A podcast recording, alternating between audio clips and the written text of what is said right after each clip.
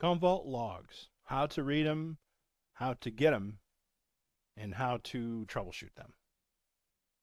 A couple different ways you can pull up logs. So the first way, the easiest way, I should say, is navigate through your directory. So the C drive, program files, Commvault, constant, content store, followed by log files. If you scroll down here a little bit, you're going to see log files down here. So you can double click on them. And these are all your log files. So the first one we can look at, let's say, is job controller or job manager basically. Let's double click on it. This opens up a text file. And that's usually what mostly most of the time that's what you would you would look at. You'd look at this and you'd figure out what the issue is. Now, there's a better way to do it than this. The other way, the better way I should say, is to click on the process manager. Then click on the process manager and click on logging. So we're general plugin processes services logging and then just right click on the job the log you want to you want to view and right click and click on open log so that's going to open up a program called gxtail so where do you find this gxtail if you want to just open up so gxtail is actually located in your base directory so c drive program files com vault, content store base inside base there's a program called gxtail so gxtail is essentially what that is. That's a way you can read your files. Double click on it. That's essentially gxtail. So if you wanted to say do it this way, you would click on, if you wanted to import a log, let's say, you click on File, maybe Open, and you're looking for that log file. Log file could be C drive, C drive, program files, Commvault, content store, log files, and then whatever log file job, let's say job manager, right? So you get the same thing essentially. Okay. Now, how do you, you don't want to scroll over all the time, look at your logs and all that stuff. Well, you can either go to view, I'm sorry, you can go to options, which is word wrap, or just hit the W, and then you go. If you wanted to look at the logs, so you're looking at him, you're like, I have no idea. I'm just a new person to Commvault. I have no idea what I'm looking at. A lot of times, what happens is the job manager starts everything. The job manager will tell you what the error is. So if you scroll down a little bit here, and let's go to one. Let's close this and go to one that actually has some of the the blue and colors and all that stuff on what's really going on. So if we scroll up a little bit here, say job manager, okay.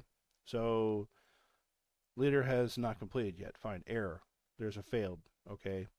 Uh, scroll down a little bit. Errors. Uh, failed. Failed connection. Unable. Warning. Success. Failure. Failure. Now, obviously, I don't have a job running, so it's not going to show anything else. But the good start is your job manager. That's the start of everything. Let's say you want to look for a job ID. You want to you want to get some information let's say you're looking for, I don't know, the word loader. Or let's say this job ID. That's a job ID, right? 302. 3204, excuse me. You go to options. Actually, you go to edit, markers and filters. And then you could just, let's change the color to say, you know, let's say this color here, this turquoise uh, blue put your little job ID in there, and then you just push OK, and you see all the job ID. And if you're looking for something specific, it can tell you that. If you're looking, let's say you're looking for a word or a phrase or something let's say this right here. This is this is a word. You're looking for that. Edit markers and filters and put that in there. Let's say that. So everything is highlighted exactly what you talked about. And the reason you reason you do this is because it makes it easier to look for for errors and failures and a lot of different things.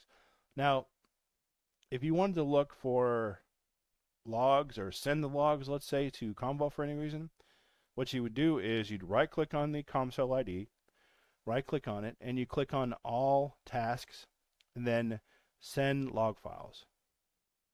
And then you would highlight, you would, you know, pick a job ID or in this case, it's sending logs from everything. This is just going to send all the logs from the CommServe media agent or whatever. Now, the CommCell information is here. You can click on a couple things. But normally you just need one thing, one job ID or one media agent or CommCell. And they're going to tell you what they need. The, the Commvault support will tell you what they need. So the notification is going to be sent to this email. So whatever the email here is, it's going to be sent to. So it'll be like support at commvault.com or whatever the email address is when, when they have it um, on file, whatever your whatever the email is for Commvault, They're going to send that out.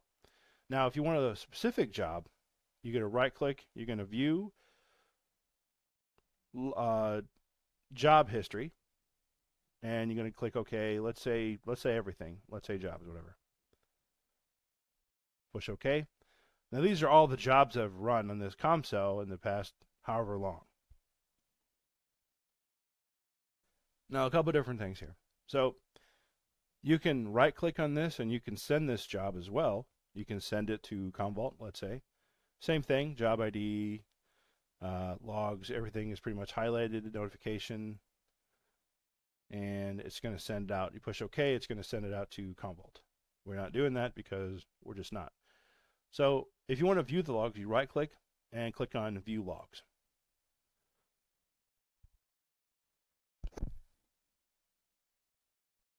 And this is going to tell you, it's going to start off, of course, this job instantly failed, but it's going to start off with the job manager and then from there. Your job manager is usually the first thing that you look at, okay? I'm running a special right now until March 1st. This course is free. No money, no money, no money. Free, free, free course. So the coupon code is until March 1 underscore 2022. So if you go to garymcneely.teachable.com and the course is Commvault Beginner 11 Beginner course. And the coupon code, once again, is until March 1 underscore 2022.